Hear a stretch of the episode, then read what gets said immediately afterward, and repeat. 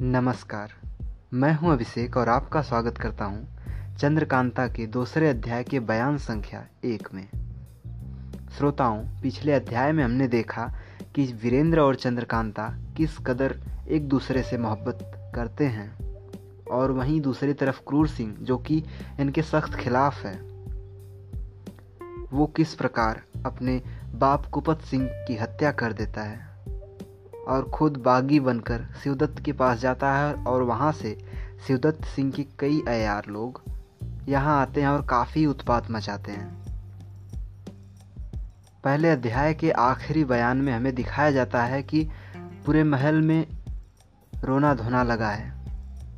चंद्रकांता और चपला दोनों की लाशें पड़ी हैं। चारों तरफ़ खून फैला हुआ है और सर नहीं है, सिर्फ़ धड़ हैं।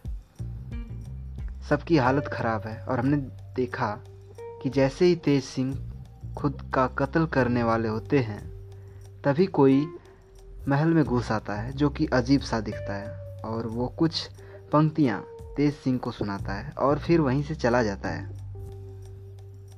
और अब आगे।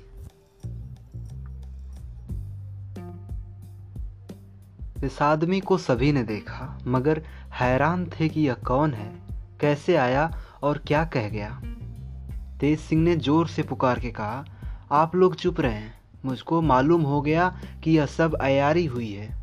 असल में कुमारी और चपला दोनों जीती हैं, यह लाशें उन लोगों की नहीं हैं। तेज सिंह की बात से सब चौंक पड़े और एकदम सन्नाटा हो गया। सभी ने रोना धोना छोड़ दिया और तेज सिंह की मुँह की तरफ़ देखने लगे। महारानी दौड़ी हुई, उनके पास आई और बोली बेटा जल्दी बताओ, यह क्या मामला है? तुम कैसे कहते हो कि चंद्रकांता जीती है? ये कौन था जो यकायक महल में घुस आया? तेज सिंह ने कहा, यह तो मुझे मालूम नहीं कि यह कौन था, मगर इतना पता लग गया कि चंद्रकांता और चपला को शिवदत्त सिंह के अयार चुरा ले गए हैं और ये बनावटी लाश यहाँ रख के गए हैं, जिससे सब कोई जाने कि वे मर गईं और खोज ना करें। महाराज बोले यह कैसे मालूम कि लाश बनावटी हैं? तेज सिंह ने कहा, यह कोई बड़ी बात नहीं है। लाश के पास चलिए, मैं अभी बतला देता हूँ। यह सुनकर महाराज तेज सिंह के साथ लाश के पास गए। महारानी भी गई। तेज सिंह ने अपनी कमर से खंजर निकालकर चपला की लाश की टांग काट ली और महाराज को दिखलाकर बोले, देखिए, इसमें कहीं हड्डी है? महाराज ने गौर से देखकर कहा, ठीक है, बनावटी लाश है। इसके पीछे चंद्रकांता की लाश को भी इसी तरह देखा गया। उसमें भी हड्डी नहीं पाई गई। अब सभी को मालूम हो गया कि अयारी की गई है। महाराज बोले अच्छा यह तो मालूम हुआ कि चंद्रकांता जीती है, मगर दुश्मनों के हाथ में पड़ गई। इसका गम क्या कम है? तेज सिंह बोले, कोई हर्ज नहीं, अब तो जो होना था हो चुका। मैं चंद्रकांता और चपला को खोज निकालूँगा। तेज सिंह को समझाने से सभी को कुछ ढांढस हुआ, मगर कुमार वीरेंद्र सिंह अभी तक बदहोशो हवास पड़े हैं। उनको इन सब बातों की कुछ खबर नहीं। अब महाराज को यह फ़िक्र हुई कि कुमार को होशियार करना चाहिए। वैद्य बुलाए गए। सभी ने बहुत सी तरकीबें की, मगर कुमार को होश ना आया। तेज सिंह ने भी अपनी तरकीब करके हैरान हो गए, मगर कोई फ़ायदा ना हुआ।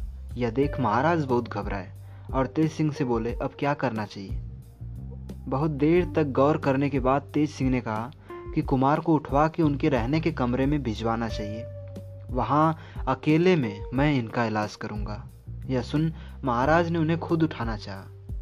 मगर तेज सिंह कुमार को गोद में ले लिए और उनके रहने वाले कमरे में ले चले। महाराज भी संग हुए। तेज सिंह ने कहा, आप साथ न चलिए, ये अकेले ही में अच्छे होंगे महाराज उसी जगह ठहर गए। तेज सिंह कुमार को लिए हुए उनके कमरे में पहुँचे और चारपाई पर लेटा दिया। चारों तरफ़ से दरवाजे बंद कर दिए और उनके कान के पास मुँह लगाकर बोलने लगे। चंद्रकांता मरी नहीं जीती है। वो देखो, महाराज शिवदत्त के अयार उसे लिए जाते हैं। जल्दी दौड़ो, छीनो, नहीं तो बस ले ही जाएँगे। क्या इसी को वीरता कहते हैं? छे, चंद्रकांता को दुश्मन लिए जाएँ और आप देखकर भी कुछ ना बोलें। राम राम राम। इतनी आवाज़ कान में पड़ते ही कुमार ने आँखें खोल दी और घबरा कर बोले, हैं? कौन लिए जाता है? कहाँ है चंद्रकांता? यह कहकर इधर उधर देखने लगे।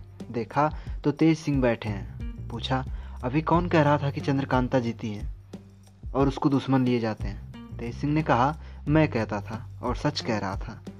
कुमारी जीती हैं, मगर दुश्मन उनको चुरा ले गए हैं और उनकी जगह नकली लाश रखकर इधर उधर रंग फैला दिया है। जिससे लोग कुमारी को मरी हुई जानकर पीछा और खोज न करें। कुमार ने कहा, तुम हमें धोखा देते हो। हम कैसे जाने कि वह लाश नकली है? तेज सिंह ने कहा, मैं अभी आपको यकीन करा देता हूँ। यह कहकर कमरे का दरवाज़ा खोला, देखा कि महाराज खड़े हैं, आँखों से आँसू जारी है। तेज सिंह को देखते ही पूछा, क्या हाल है? जवाब दिया, अच्छे हैं, होश में आ गए। चलिए देखिए। यह सुन महाराज अंदर गए, उन्हें देखते ही कुमार उठ खड़े हुए। महाराज ने गले से लगा लिया। पूछा मिजाज कैसा है? कुमार ने कहा अच्छा है। कई लौंडियाँ भी उसी जगह आई जिनको कुमार का हाल लेने के लिए महारानी ने भेजा था। एक लौंडी से तेज सिंह ने कहा, दोनों लाशों में, जो टुकड़े हाथ पैर के मैंने काटे थे, उन्हें लेकर आओ। यह सुनकर लौंडी दौड़ी गई और वे टुकड़े ले आई। तेज सिंह ने कुमार को दिखलाकर कहा, देखिए, यह बनावटी लाश है।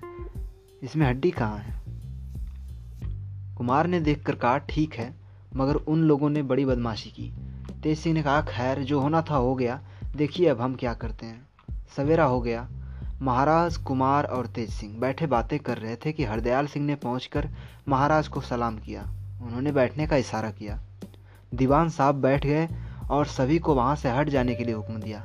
जब निराला हो गया, हरदयाल सिंह ने तेज सिंह से पूछा, मैंने सुना है कि वह बनावटी लाश थी जिसको सभी ने कुमारी की लाश समझा था? तेज सिंह ने कहा, जी हाँ ठीक बात है। और तब बिल्कुल हाल समझाया। इसके बाद दीवान साहब ने कहा, और गजब देखिए, कुमारी के मरने की खबर सुनकर सब परेशान थे। सरकारी नौकरों में से जिन लोगों ने यह खबर सुनी, दौड़े हुए महल के दरवाजे पर रोते चिल्लाते चले आए। उधर जहाँ अयार लोग कैद थे, पहरा कम रह गया। मौका पाकर उनके साथी अयारों ने वहाँ धावा किया और पहरे वालों को जख्मी कर अपनी तरफ़ के सब अयारों को, जो कि कैद थे, छुड़ा ले गए। यह खबर सुनकर तेज सिंह, कुमार और महाराज सन्न हो गए।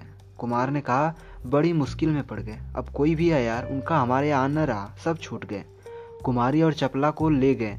यह तो गजब ही किया। अब नहीं बर्दाश्त होता। हम आज ही कूच करेंगे और दुश्मनों से इसका बदला लेंगे। यह बात कह ही रहे थे कि एक चौबदार ने आकर अर्ज़ किया कि लड़ाई की खबर लेकर एक जासूस आया है, दरवाजे पर हाजिर है। उसके बारे में क्या हुक्म है? हरदयाल सिंह ने कहा, इसी जगह हाजिर करो। जासूस लाया गया। उसने कहा, दुश्मनों को रोकने के लिए यहाँ से मुसलमानी फौज भेजी गई थी। उसके पहुँचने तक दुश्मन चार कोस और आगे बढ़ाए थे। मुकाबले के वक्त ये लोग भागने लगे। यह हाल देखकर तोप खाने वालों ने पीछे से बाढ़ मारी, जिससे करीब चौथाई आदमी मारे गए। फिर भागने का हौसला ना पड़ा और खूब लड़े। यहाँ तक कि लगभग हज़ार दुश्मनों को काट गिराया, लेकिन वह फौज भी तमाम हो चली। अगर फ़ौरन मदद ना भेजी जाएगी तो तोप खाने वाले भी मारे जाएँगे। यह सुनते ही कुमार ने दीवान हरदयाल सिंह को हुक्म दिया, पाँच हज़ार फौज जल्दी मदद पर भेजी जाए और वहाँ पर हमारे लिए भी खेमा रवाना करो। दोपहर को हम भी उस तरफ़ कूच करेंगे।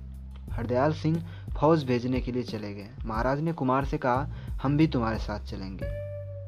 कुमार ने कहा, ऐसी जल्दी क्या है? आप यहाँ रहें, राज का काम देखें। मैं जाता हूँ। जरा देखूँ तो राजा शिवदत्त कितनी बहादुरी रखता है। अभी आपको तकलीफ़ करने की कुछ ज़रूरत नहीं। थोड़ी देर तक बातचीत होने के बाद महाराज उठकर महल में चले गए। कुमार और तेज सिंह भी स्नान और संध्या पूजा की फ़िक्र में उठे।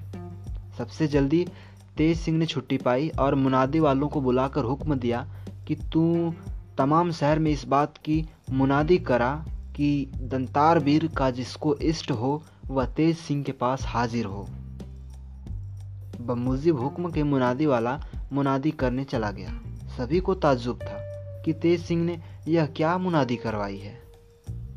नमस्कार, मैं हूँ अभिषेक और अभी अभी आपने सुना चंद्रकांता के दूसरे अध्याय का बयान संख्या एक। जल्द मुलाकात होगी बयान संख्या दो में।